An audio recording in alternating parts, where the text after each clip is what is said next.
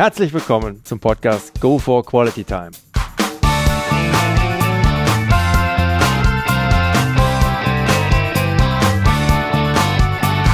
Hier werden wöchentlich spannende Persönlichkeiten interviewt, um mit deren Erlebnissen und Erfahrungen zu mehr Lebensqualität in ihrem Alltag beizutragen. Mein Name ist Detlef Massorts. Ich fühle mich als Weltbürger an vielen Orten dieser Welt sehr wohl, habe riesigen Spaß am internationalen Networken und bin obendrein noch ein begeisterter Fußballer. Ich freue mich sehr, heute als Gast Erich Rutemöller begrüßen zu dürfen mit dem Titel der Folge 33 Trainer im Unruhestand. Hallo Herr Rutemöller. Hallo, ich grüße Sie. Dann lassen Sie uns direkt mal in Ihr Kurzprofil springen. Name. Erich Rutemöller. Alter? Sage ich ungern, 71 Jahre. Sieht man ihm auch kaum an. Geburtsort? In Recke, Kreis Decklenburg, äh, in der Nähe von Rheine. Rheine in Westfalen ist meine Heimatstadt, aber meine Mutter war während des Krieges, ich bin 45 geboren, da war noch Krieg, äh, war während des Krieges nach äh, Steinberg-Recke gezogen, weil sie sich dort sicherer fühlt und bin dann da geboren. Mhm. Wohnort heute? Wohnort in Köln-Lindenthal. Ich bin Köln-Fan geworden. Kein Wunder. Die Nähe, wir sind heute Abend bei Ihnen zu Hause. Wunderbar, mit dem Blick nach draußen. Man könnte fast das Stadion ich fast sehen. das Stadion, ja. Traumhaft. Familienstand? Ich bin verheiratet zum zweiten Mal. Mhm. Kinder?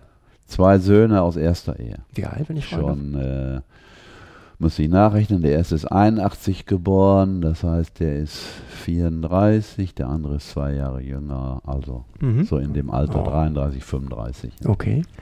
Berufsabschluss, Ausbildung?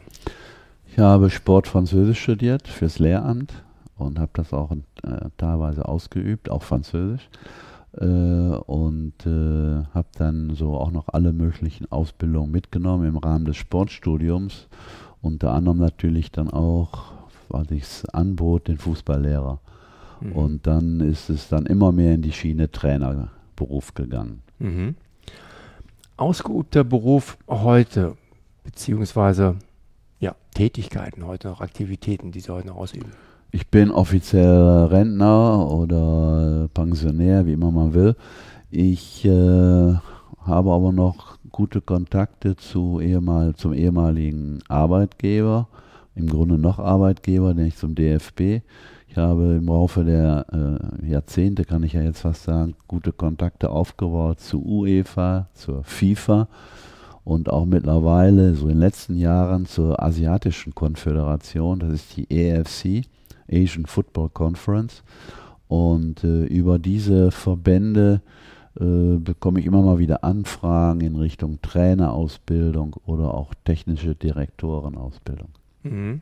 Da werden wir sicherlich gleich noch ein bisschen näher drauf eingehen. Da kann man noch sicherlich was zu sagen, ja. Werden wir auch machen. Wunderbar. Vorlieben, Hobbys ah, mit Sicherheit immer mit Sport zu mhm. tun. Also jetzt bin ich so fixiert auf Fußball. Ich habe auch gern Leichtathletik gemacht, mehr die läuferische Seite als die äh, technische, also die werferische Seite. Ich äh, jogge auch heute noch sehr gern, solange es die Knochen zulassen. Ich gehe aber auch mal gern ins Kino und vor allen Dingen lese ich gerne und nicht nur Fußballsachen, also nicht nur Fachzeitschriften, sondern ich lese sehr gerne auch äh, äh, geschichtliches, Biografien und dabei auch nicht nur Sportlerbiografien und natürlich auch einen schönen Krimi immer. Mhm. Haben Sie ein Lebensmotto? Lebensmotto. Ja, möchte nicht so, so, so, so irgendwie so, manchmal kommt da immer gern dieses Carpe Diem und so, nutze den Tag, das ist für mich schon so ein bisschen abgegriffen. Ich könnte vielleicht sagen, obwohl man das verschiedentlich dann auch interpretieren kann, leben und leben lassen. Also ich möchte so im Grunde schon, dass man mir gestattet, mein Leben zu leben und führen, aber ich, ich äh, gestehe es dann auch jedem anderen zu und lasse leben. Ne? Mhm. Und das muss jeder selbst wissen. Vielleicht äh, sollte man es noch besser so fassen, jeder soll nach seiner Fasson glücklich mhm. werden. Mhm. Das ist so mein Lebensmotto. Das nehme ich für mich in Anspruch Und das äh, gilt aber dann für, für meinen Mitmensch, meine Mitmenschen und äh, das äh, muss ich denen zugestehen. Das sollte jeder für sich auch machen. Ich glaube, gerade in der heutigen Zeit ein Lebensmotto, was sich viele Leute zu Herzen nehmen könnten. Ja. Gibt es ein absolutes No-No bei Ihnen? Also etwas, was gar nicht geht? könnte ich natürlich so, so, so ganz simple Dinge des Alltags nehmen, zum Beispiel Linksfahrer auf der Autobahn oder, im Medi oder im Medienbereich habe ich sicherlich auch manches schon erlebt, Dinge, die ich absolut nicht ausstehen konnte. Ich sage mal ein ganz banales aber Bitte. Beispiel. Als ich, äh, ich habe das immer als Trainer ganz schlimm empfunden, wenn so nach Bekanntgabe der, der Aufstellung für das zukünftige Spiel, also wenn wir mal wegen Sonntag Sonntag spielen oder samstags und ich hatte schon freitags die Aufstellung bekannt gegeben, äh, dass dann die Journalisten sich an die wandten, die nicht aufgestellt waren und fragten ja warum und so, weißt du, und schon bohren wollten, ne, und irgendwie schon ja, ich sag mal, die Lunte legen wollten, ne, dass der Spieler, der nicht äh, aufgestellt war, vielleicht aus lauter Frust vielleicht so ein paar Dinger losließ. Mhm. Ne? Und, und, und das fand ich immer ganz schlimm, ne, dass die sich nicht äh, um die kümmerten, die aufgestellt waren oder auch nicht den Trainer fragten, sondern die, die nicht spielen sollten. Kleines Beispiel. Ja. Ja, man könnte es vielleicht mit dem etwas vulgären Begriff Hinterfotzigkeit umschreiben. Ja, ja. ja es ist Link. Ja, es ist, ja. ist Link. Ne? Das hat mich immer geärgert. Äh, das macht man als guter Journalist nicht. Mhm. D'accord. Können Sie uns bitte noch kurz Ihren beruflichen Werdegang schildern? Ja, ist nicht so ganz kurz zu machen, aber ich versuche es in mhm. Kürze. Ich habe nach dem Abitur in Rheine habe ich zwei Jahre Bundeswehr gemacht und ich habe zwei Jahre gemacht, weil ich äh, dann, wenn schon, ich musste nochmal 18 Monate, aber ich habe dann mich zur Z2 verpflichtet, weil ich äh, dann auch richtig die Offiziersausbildung machen wollte. Und sicherlich gab es dann auch ein bisschen mehr Geld, ich, das konnte ich dann fürs Studium ganz gut gebrauchen, man kriegte auch noch eine Abfindung nach den zwei Jahren und bin dann nach Köln zur Sporthochschule gegangen und das ist übrigens ein ganz nettes äh, Beispiel, wie das gekommen ist. Ich wollte in Münster studieren, Französisch und Sport. Mhm. Und äh, dann lernte ich bei der Bundeswehr, ich war bei Münster äh, übrigens stationiert, hatte ich einen, einen, einen Mitsoldaten, der Hartwig Bleidig, der später übrigens mit Borussia Mönchengladbach dann unter Hennes Weißweiler deutscher Meister geworden ist. Der Hartwig Bleidig damals, der spielte in SV Soest Fußball, Riesenfußballer, falsch, schnell. Und wir lernten uns kennen und wir wurden Freunde bei der, während der Bundeswehrzeit. Er sagte zu mir, Erich, komm damit nach Köln. Ich will in Köln studieren, Sport und er glaubt Sport und Germanistik. Und der hat mich überredet, nach Köln zu gehen. Ich gesagt, nee, da laufen nur Koryphäen rum, da hast du nichts verloren. Und Aufnahmeprüfung hatte ich ja schon Angst und so. Und er sagt, komm, und der hat mich überzeugt und wir haben zusammen die Aufnahmeprüfung gemacht. Hennes Weißweiler übrigens auch ein Prüfer. Also Dinge vergisst man ja nicht. Und das hat auch alles geklappt. Er hat da studiert seine Fächer, ich habe Französisch und Sport studiert. Und Hennes war ja schlau, der hat dann im Laufe des Studiums den Hartwig Bleidig auch näher kennengelernt, natürlich in der Fußballausbildung, hat ihn einmal nach Gladbach eingeladen zum Trainingsspiel und äh, machte immer mittwochs Trainingsspiele. Und dann hat er den auch verpflichtet. Und der ist, wie gesagt, dann mit Gladbach. Hartwig Bleidig, gucken Sie mal in der, Geschichte, in der Geschichte nach. Vogts Bleidig war ein Stammverteidigerpaar beim Hennes okay. zu, zu diesen Fohlenzeiten mhm. und wurde auch deutscher Meister. Der Hartwig Bleidig hat übrigens, glaube ich, ein oder zwei Länderspiele gemacht, hat aber dann nicht den, ein Spiel, glaube ich, hat aber nicht den Ball berührt weil er war mit auf einer, einer, einer Skandinavienreise und ich glaube, eine Minute vor Spielende ist der Berti rausgegangen und hat den Hartwig spielen lassen und dadurch hat er ein Länderspiel. Alles eine andere Geschichte. Mhm. Auf jeden Fall, ich äh, bin dann nach Köln gegangen, Sport Französisch studiert, weil ich bin, äh, ich mache die französische Sprache so gern und äh, habe dann äh, mein Studium auch teilweise in Amerika gemacht, weil ich da für zwei Jahre gespielt habe für ein College, bin zurück, habe dann Examen gemacht, habe mein Diplom-Sportlehrerexamen gemacht, habe mein Staatsexamen gemacht, habe eine Referendarsausbildung gemacht, war dann ein Jahr am Gymnasium in Wiel als Lehrer tätig und wurde dann äh, wurde eine Stelle frei äh, an der Sporthochschule, wurde ausgeschrieben, Dozent an der Sporthochschule und da habe ich mich beworben und äh, bin dann an die Sporthochschule abkommandiert worden von Gymnasium in Wiel und habe dann den Dozenten, äh, bin dann als Dozent an der Hochschule gewesen für mehrere Jahre, bis dann so diese Sache mit dem 1. FC Köln kam, 90, 91, mit, die, mit der Ablösung von Christoph Daum.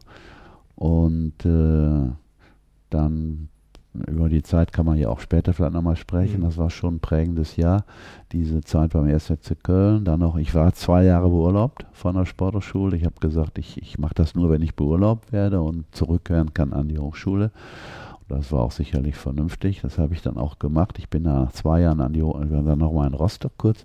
Zwei Jahre, nach zwei Jahren war ich an, bin ich zurück an die Hochschule und dann kam auch so ein, das Vorsehung ist, weiß ich nicht. Auf jeden Fall hat mich der Berti Vogts, der mich schon früher kannte von, äh, als ich äh, die B-Jugend vom 1. FC Köln gemacht habe und er war U17, U16, U17 Trainer der hatte mich dann angesprochen, ob ich Lust hätte, zum DFB zu kommen und später mal auch Nachfolger von Gero Bisan zu werden, Fußballlehrerausbildung.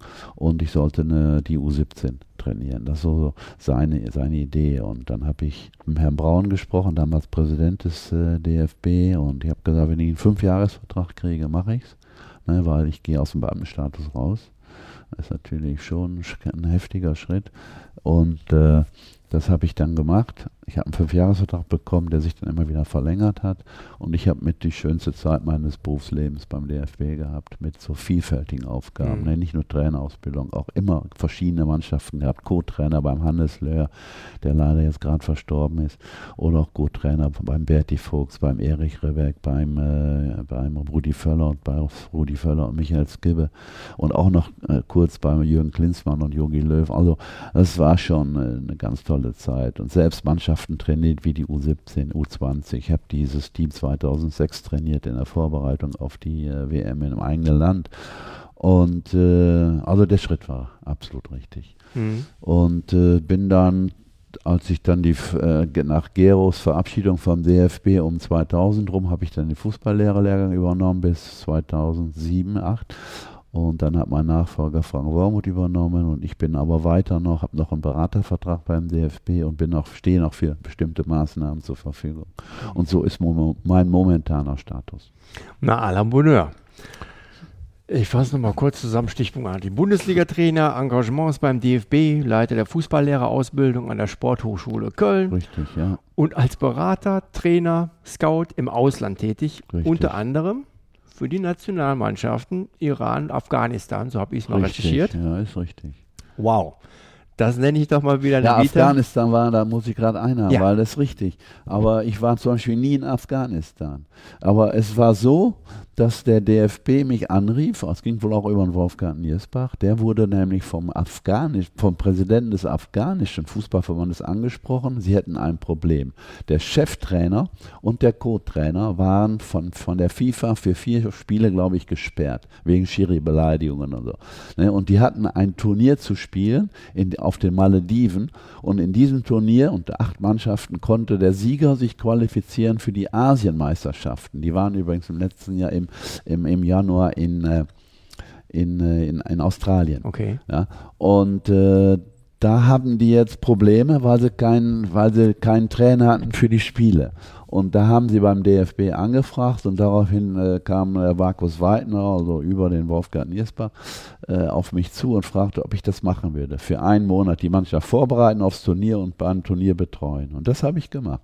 Mhm. Ne, ich hab, wir haben uns vorbereitet in Kuwait, in Dubai, wir waren in Tadschikistan und haben dann das Turnier auf Malediven gespielt haben das Halbfinale leider gegen, gegen äh, Gruppen, Gruppenspiele haben wir überstanden und haben leider das Halbfinale gegen Palästina verloren. Und Palästina hat sich dann qualifiziert im Endspiel gegen die Philippinen fürs Turnier in, äh, haben natürlich keine Chance mhm. bei den Großen. Mhm. Aber das war so mein Auftrag gewesen für die, äh, für diesen, ja, waren vielleicht sechs Wochen insgesamt. Ja, war sehr schöne Aufgabe und es hat mir auch Spaß gemacht, weil die afghanischen Spieler waren klasse. Du hast, die kamen aus der ganzen Welt, ja, die waren also irgendwann auch vielleicht mal geflohen, die Eltern, und äh, die wurden dann aus, äh, aus verschiedensten Ländern zusammengeholt, waren natürlich auch einige aus, aus Afghanistan noch selbst dabei.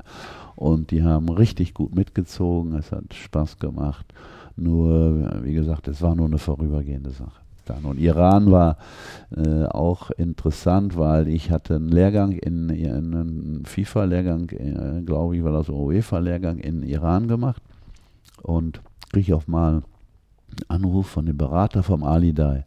Ali Dai war mhm. gerade Nationaltrainer geworden und fragt, äh, ließ fragen, ob ich, in, ob ich in bereit sei, mit Ali Dai zusammen so als Berater quasi die Nationalmannschaft zu betreuen. Und das habe ich gemacht, äh, weil Ali Dai bekannt und sprach auch ganz gut Deutsch, weil er in Deutschland gespielt hat, unter anderem Bayern München. Und äh, das habe ich dann gern gemacht. Wir haben zusammen die Nationalmannschaft betreut für etwa ein halbes Jahr. Dann kam leider ein ganz wichtiges Spiel. Es ging um die Quali für, für Südafrika 2010. Und äh, der, wir hatten ein Spiel gegen Südkorea zu Hause. Wenn wir das gewinnen, sind wir so gut wie durch. Wenn wir es verlieren, sind wir so gut wie raus. Und wir haben nach Einzelführung 2-1 verloren. 100.000 Zuschauer, Ahmadinejad, der Präsident des äh, Landes, war im Stadion. Und nach dem Spiel hat man direkt den Ali Dai gefeuert. Und hat mir auch gesagt, ich, ich, würde, ich wollte auch die Mannschaft gar nicht übernehmen, weil ich die Sprache nicht spreche und das war immer schwierig mit Dolmetschern und so. Ich habe die dann auch für ein Freundschaftsspiel betreut, gegen Senegal war das, und dann wollten sie auch einen afghanischen Trainer haben. Dann hat der Afshin Godbi, heißt der, äh, den genommen. Und die haben sich auch dann nicht, leider nicht qualifiziert für die WM in Südafrika. Jetzt für die letzte mhm. waren sie waren sehr qualifiziert. Da ist, die haben jetzt den Portugiesen, den portugiesischen Trainer. Und äh, ja, das war die Erfahrung mit Ali Dai und der Nationalmannschaft.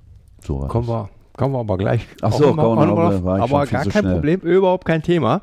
Also wie, auf alle Fälle, wie man schon erkennen kann, eine Vita alles andere als à la carte. Und obendrein benannten sich in Köln eine Kneipe, ein Kegelclub und eine bunte Ligamannschaft in Anlehnung an ihren Kultspruch Maradotze. Mhm. Maradotze, sicher einer ja, ich würde mal sagen, der Sprüche-Klassiker der Bundesliga schlechthin. Jährt sich dieses Jahr übrigens zum 25. Mal, also quasi auch so eine ja, Art kleines ja, Jubiläum. Ja. Haben Sie daraus im Nachhinein für sich eine besondere Lehre oder Lebensweisheit gezogen, die Ihnen danach von Nutzen war? Aber bevor Sie zur Beantwortung der Frage kommen, schildern Sie doch bitte nochmal den Vorgang, wahrscheinlich zum gefühlten ja, 1000. Mal. Kann ich ganz kurz machen, weil ich habe schon oft erzählt, es gab damals noch im, im Pokal noch Rückspiele. Nur mhm. wenn man im, im Spiel, wenn es unentschieden war, nach Verlängerung wurde nicht direkt Elfmeterschießen gemacht, sondern es gab ein Rückspiel. Und wir hatten Halbfinale gegen Duisburg, haben in Duisburg 0-0 gespielt. Und wir hatten zwei Spieler dabei, die waren gelb vorbelastet. Das war der Alfons Hiegel und der äh, Frank Odenowitz. Und äh, genannt Otze, genau. Und äh, wir haben uns vorher schon Gedanken gemacht, wenn die jetzt eine gelbe Karte kassiert hätten, ja, die zweite gelbe, wären die fürs Endspiel gesperrt gewesen, wenn man sich qualifiziert fürs Endspiel. Ja, wären die gesperrt gewesen. Es gab aber damals noch die Regelung, die gilt heute nicht mehr. Heute wirst du dann immer für den Wettbewerb gesperrt, für den du die äh, rote Karte so gekriegt hast. Also wenn wir jetzt, wenn die dann die gelb-rote Karte gekriegt hätten, ne, wären die fürs nächste Bundesligaspiel gesperrt gewesen, hätten aber dann das Pokalinspiel machen können. Das war möglich. Das war, so war die Regel. Und die haben wir, haben wir uns überlegt und haben wir gesagt, Mensch, Trainer, wenn wir gelb haben und wir führen, kurz vor Schluss, noch eine zweite gelbe holen, also gelb-rot, dann äh, sind wir dann, wir hatten nächste Bundesligaspiel Wahlab gegen Uerdingen, das war also nicht die Welt, aber wir wollen noch gerne das Pokal entspielen. Da habe ich gesagt, ja, kann man drüber sprechen und so ist okay, ich kann das nachvollziehen, dass ihr ins Endspiel wollt. Und es war es ausgerechnet so beim Otze. Der kriegte eine gelbe Karte irgendwie zu Beginn des Spiels vom äh, Markus Merck, war Schiedsrichter. Und der kam, wir führen 2-0. Und dann kam der wirklich kurz vor Schluss runter an eine, an eine Seitenlinie und sagte, Trainer, was ist? Ich wusste natürlich direkt, was los ist. Ich sage, ja komm, Otze, mach es. Ne, so.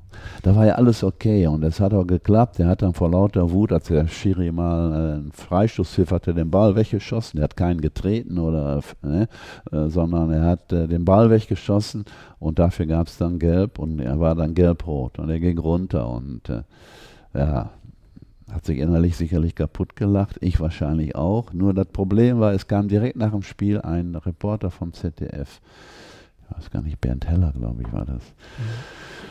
und fragte. Und ich habe direkt nach dem Spiel in der Euphorie des Weiterkommens, Endspiel in Berlin, das ist wirklich eine Top-Sache, ne? das können Sie auch als Sportler mhm. nachvollziehen. Äh, da habe ich direkt zugegeben, ja, ich habe gesagt, mache das. Ich hätte sicherlich lügen sollen und, und können und, und, und Ne? wäre alles okay gewesen. Und ich wusste, als ich es gesagt hatte, scheiße, jetzt hast du Mist gebaut und so, war es dann ja auch. Ne? Der Kindermann wurde hellhörig und, und hat gesagt, oh, unsportlich, der hat sich auf unsportliche Weise einen, Zugang zum Endspiel erschleichen wollen. Der darf in keinem Fall Pokalendspiel bestreiten. Ne? Der hat diese Regel praktisch gekippt, hat gesagt, es war unsportlich. Ich kriegte eine Geldstrafe wegen Anstiftung zur Unsportlichkeit und Otze wurde fürs Endspiel gesperrt. So war dann der ja, und dann habe ich auch Ärger gekriegt mit anderen Kollegen, warf mir Naivität vor und, und, und äh, ne? Ehrlichkeit hin, Ehrlichkeit her. Ich, ich würde es auch sicherlich heute anders machen. Aber daraus jetzt eine, eine Lebensweisheit zu knüpfen, das wäre zu banal. Mhm. Äh, ich hätte sagen sollen, es war eine Entscheidung von Radenewitz, mhm. Schluss aus Feierabend. Er hat die Lösung gefunden. Ja. Mhm. Wäre alles in Ordnung gewesen. Bingo. Ein Ausspruch von Ihnen, so ist es zumindest nachzulesen, lautet auch, ein Leben ohne Fußball ist für mich nicht vorstellbar. Der Fußball kann ja, sicherlich mit ja. verschiedenen Facetten seine Faszination ausüben. Gibt es da was, was Sie nach all den Jahren an diesem Sport Fußball besonders fasziniert? So eine Art Favoriten vielleicht unter der breiten Faszinationsvielfalt dieser Sportart? Ja, ich habe sogar früher mal Vorträge gehalten zu dem Thema Faszination Fußball. Okay. Ne, weil äh, man fragt sich ja, wieso der Fußball so fasziniert. Männlein und Weiblein, jung und alt, Amateure, Profis, ne, auf, äh, in, in, Schulen, in Vereinen, in, äh, in allen Einrichtungen. Ne. Fußball ist in Deutschland Nummer eins, jetzt merken wir es ja wieder Richtung EM, weltweit Nummer eins. Äh, das ist schon interessant, auch von der Geschichte her, ne, wie so, so, so sich das entwickelt hat. Oder wenn man jemand fragt, wo warst du, als Deutschland Brasilien 7-1 geschlagen hat, ne, da weiß jeder zu sagen, da weiß mhm. man. Ne, äh, ist wie bei den Top-Ereignissen, Weltereignissen, wo man auch so ungefähr weiß, äh, was man in der, zu der Zeit gerade gemacht hat. Äh, die Fußballfaszination kam bei mir mit Sicherheit, da war ich neun Jahre alt, 54 WM-Endspiel. Ne, das habe ich zu Hause in Rheine im Kolpinghaus, war ein kleiner Apparat, da wurde das Spiel übertragen. War ganz schwer zu sehen. Ich hatte ja auch noch neun Jahre. Ne, ich wusste ja nicht so richtig mit der WM was anzufangen. Und man war ja auch nicht so, so vorbereitet von Medien her wie heute, ne, mit Internet und so, das gab es ja alles nicht, sondern das war, äh, und man merkte aufgrund der, der Leute, die da saßen, ne, da muss schon was Besonderes sein. Ne.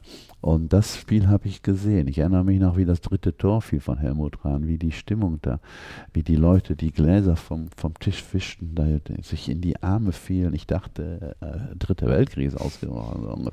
Ne, also das, das war schon, das war schon prägend. Und ich habe die Bücher verschlungen vom Fritz Walter vor allen Dingen. Ne? Fritz Walter war mein, war mein Held. Ne, der, die habe ich unter der, ich durfte abends, sollte ich nicht mehr lesen, habe ich die unter der Bettdecke mit Taschenlampe gelesen. Ne? Spiele, die ich nie vergesse oder 3 zu 2, die Spiele zur Weltmeisterschaft. Ich kann heute noch alle Spiele nachvollziehen, die die Deutschen gemacht haben und Torschützen und, und Ergebnisse und ne, ganzen Abläufe. Ne? Das ist ja, das war für mich so spannend und das hat mich geprägt. Und äh, das ist für mich so auch so der, das Stichwort Faszin was, Faszination Fußball. Ich habe es dann später beruflich gemacht, aber ich, ich spiele, ich habe leider, meine Knochen sind kaputt, aber ich würde heute noch gern wie der Wolfgang Oberts, weil der ist heute noch fit wie ein junger Spund so ungefähr. Ne, ich würde heute noch gern Fußball spielen, ne, einmal die Woche treffen und, und auch in der Halle kicken, das wär's. Ne? Mhm. Aber das geht leider nicht mehr. Ne? Äh, und äh, so, so, so hat sich diese, ja, diese Liebe zum Fußball erhalten, weil ich das Spiel einfach klasse finde, weil es auch nicht vorhersehbar ist, weil es immer wieder neue Ausprägungen gibt, weil es auch nicht richtig so in Technik, Taktik nur gefasst werden kann, konditionelle Dinge, psychische Elemente werden auch immer wichtiger heutzutage im Sport, in dem Spiel. Also von daher. Mhm hat mich das äh, fasziniert. Äh, auch so, so Spiele, die ich nie vergesse. Ne? Man hat so Spiele vor Augen, wo ich sage, das war, sowas vergisst du nie. Zum Beispiel, das kommt jetzt 20-jähriges Jubiläum, 96 Europameisterschaft in England, das Halbfinale gegen England, wo ich auf der Bank saß ne? und äh, ich das hautnah verfolgen konnte im Trainerstab. Äh, das ist ein Spiel, dieses Halbfinale, wo wir 1-0 äh, zurückliegen, 1-1 machen dann der Gascogne normal eine hundertprozentige Torchance hat, den nicht macht, wo der Berti hinterher sagte, als er den nicht macht, habe ich gewusst, wir gewinnen. Dann kommt dieses Elfmeterschießen und, und, ne, und, und wir gewinnen. Der, der ausgerechnet der Andy Möller, der fürs Endspiel gesperrt war wegen der gelben Karte, äh, der macht den entscheidenden Elfmeter und das kommt jetzt alles wieder hoch. Wir sind übrigens zum, das finde ich ganz toll vom DFB, wir sind zum äh, aus Anlass des 20-jährigen Jubiläums sind wir zum Spiel Deutschland gegen Polen jetzt in Paris am 16.06. eingeladen worden. Mhm, alle Spieler, alle Trainer. Also da freue ich mich drauf, dass man sich mal wieder sieht. Und das verbunden mit so einem tollen Fußballspiel aus Anlass der EM. Also das sind so, das hat auch mit Faszination Fußball mhm. zu tun. Ne? So, so, so, so, so Spiele, die man nie vergisst. Mhm. Auch als Zuschauer meinetwegen, mhm. wo ich nicht beteiligt war. Da war ich ja noch halbwegs beteiligt. Ne? Wenn man so an äh, dieses 1. FC Köln Mönchengladbach-Spiel, dieses berühmte in Düsseldorf, dieses Pokalendspiel, mhm. wo Netzer sich einwechseln und ne, das habe ich als äh, Zuschauer auf der Tribüne gesehen in Düsseldorf. Ne. Sowas vergisst man ja nicht. Ne. Oder auch Tore, ne, die, die man äh, die man gesehen hat und die, die einfach unvergesslich sind. Ne? Also es, fängt, es geht jetzt nicht um Helmut Rahn, das dritte Tor, oder Maradona, das Tor mit der Hand, Hand Gottes, ne? oder das Tor gegen England, wo er die ganze Abwehr ausspielt, ne? oder so solche Sachen. Ne? Das bringt man ja auch oft zu, in Verbindung mit, mit schönen Toren. Oder Podolski, was der für tolle Tore geschossen hat hier beim 1. FC Köln äh, und die man auch dann hautnah gesehen hat, wo sich so, so ein halbes Stadion, in, wo sich wildfremde Menschen in den Armen lagen. Und äh, ne, also an bestimmten Ereignissen, also Toren oder bestimmte äh, Paarungen, meinetwegen so diese Klassiker, ne, Mönchengladbach-Köln oder Deutschland-Holland oder ne, Deutschland-England, ne, dieses Spiel in England 3-1, wo wo äh, der, wo Helmut, der Helmut Schön auch, wo wir äh, gerade sah es im deutschen Fußball gar nicht gut aus und wir spielen, wir gewinnen erste Mal in England. Äh, das war zur Europameisterschaft dann als Vorstufe zur Europameisterschaft 72.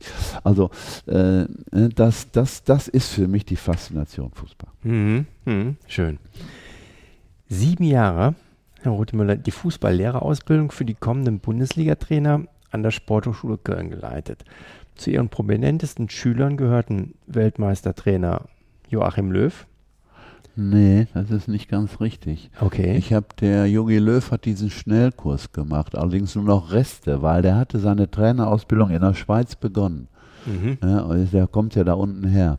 Und äh, der hat dann diesen Schnellkurs, den es gab für verdiente Nationalspieler, also Europameister, Weltmeister und so, da durfte er dann den Rest seiner Lizenz mitmachen. Dadurch haben sich auch Löw und Klinsmann erst kennengelernt, glaube ich. Ah, okay. Und so kam die Verbindung auch zustande, als Klinsmann Cheftrainer wurde.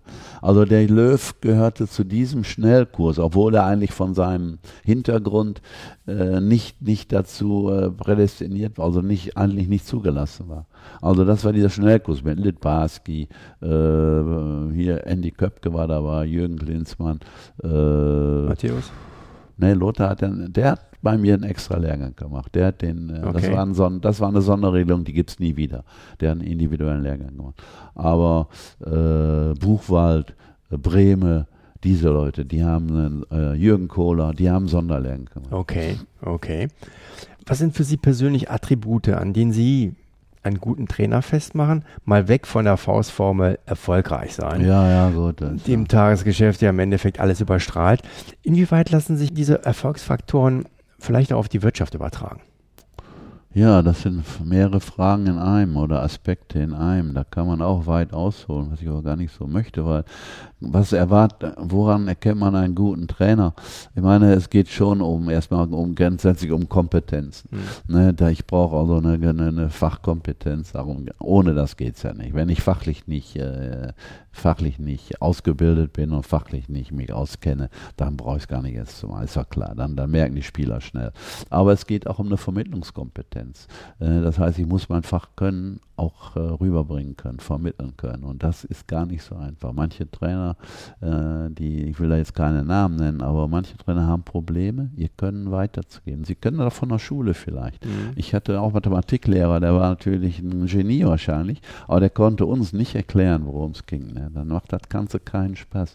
Ne? Der konnte, der war nicht so dann der Pädagoge vielleicht. Ne? Der hatte ein Riesenwissen, aber konnte es nicht vermitteln. Das geht im Fußball auch. Mhm. Gut, dann gehören andere Kompetenzen dazu, wie, die ich nicht im Einzelnen aufzählen will, bis hin zur Ich-Kompetenz und auch Netzwerkkompetenz und so weiter, Medienkompetenz und äh, Rhetorik gehört mit dann sicherlich dazu. Jürgen Klopps großes Plus, dass er auch rhetorisch sehr stark ist. Der hat, erfüllt aber viele, viele Kriterien, die ich an einen guten Trainer stelle, äh, im Grunde eigentlich alle fast. Also von daher äh, ist es äh, vielschichtig, aber es ist, ist, ist richtig, man darf es nicht reduzieren auf Punkte und, und Siege und Niederlagen. Mhm. Ja, ich denke, die Punkte, so wie Sie es angesprochen haben, lassen sich eigentlich auch ohne weitere Erklärung auch eins zu eins auf die Wirtschaft, auf die Industrie das, übertragen. Ja, richtig. Das ließe sich auf die Wirtschaft übertragen, wobei es da ja auch viel, äh, das ist auch ein, ein Thema, was ich gern mache, so gewisse Parallelen, wo es auch um Teamwork geht, Hm. in beiden Bereichen, ne? an eine Wirtschaft, Teamwork, ohne, äh, ohne ein Teamwork geht es nicht. Und vor allen Dingen, wo auch die Rolle des Chefs, des Trainers äh, beleuchtet werden muss und dann vor allen Dingen Zusammenarbeit Chef, Mitarbeiter oder auch Trainer, Spieler. Hm. Das ist, da sind viele Parallelen. Nein, da sind viele Parallelen mit Sicherheit. Ne? Herr Rutemöller, vielen herzlichen Dank für Ihre Zeit und dieses Interview. Gern Mit geschehen. Wirklich all den Einblicken, die War Sie uns lang, da sehr lang. Hoffentlich nicht zu lang. Kein Oh, Problem. Kein Problem, überhaupt kein Thema. Das war es allemal wert. Es war wirklich sehr aufschlussreich, sich mit Ihnen hier austauschen zu dürfen. Hat auch wirklich mächtig Spaß gemacht. Also nochmal herzliches Dankeschön an dieser Ja, Stelle. ich danke auch. Es hat mir auch Spaß gemacht, weil man äh, ich das Gefühl hat, es wird einem auch zugehört. Und man konnte mal so ein bisschen über das normale Interview Mhm. hinaus mal ein bisschen äh, äh, erzählen, weil man dann auch für mal mehr ins ein oder andere Detail gehen kann. Ja, Ist doch darum, klar. darum geht's, darum geht's hier auch, auch für die Zuhörer. Ja. Liebe Zuhörer, sollten Sie weitergehendes Interesse an der Person Erich Rutemöller und seinen Aktivitäten haben, einfach mal einen Blick werfen auf Wikipedia unter de-wikipedia.org wiki Erich unterstrich Rutemöller, aber den Link finden Sie auch wie immer in meinen Shownotes. In dem Sinne, sollte Ihnen der heutige Podcast gefallen haben, dann würde ich mich sehr freuen, wenn Sie ihn kurz in iTunes bewerten könnten. Ihre Bewertung hilft, meinen Podcast sichtbarer zu machen und mehr Leute werden so auf ihn aufmerksam. Ich würde mich sehr freuen, Sie auch nächste Woche wieder begrüßen zu dürfen. Bis dahin eine entspannte Quality Time.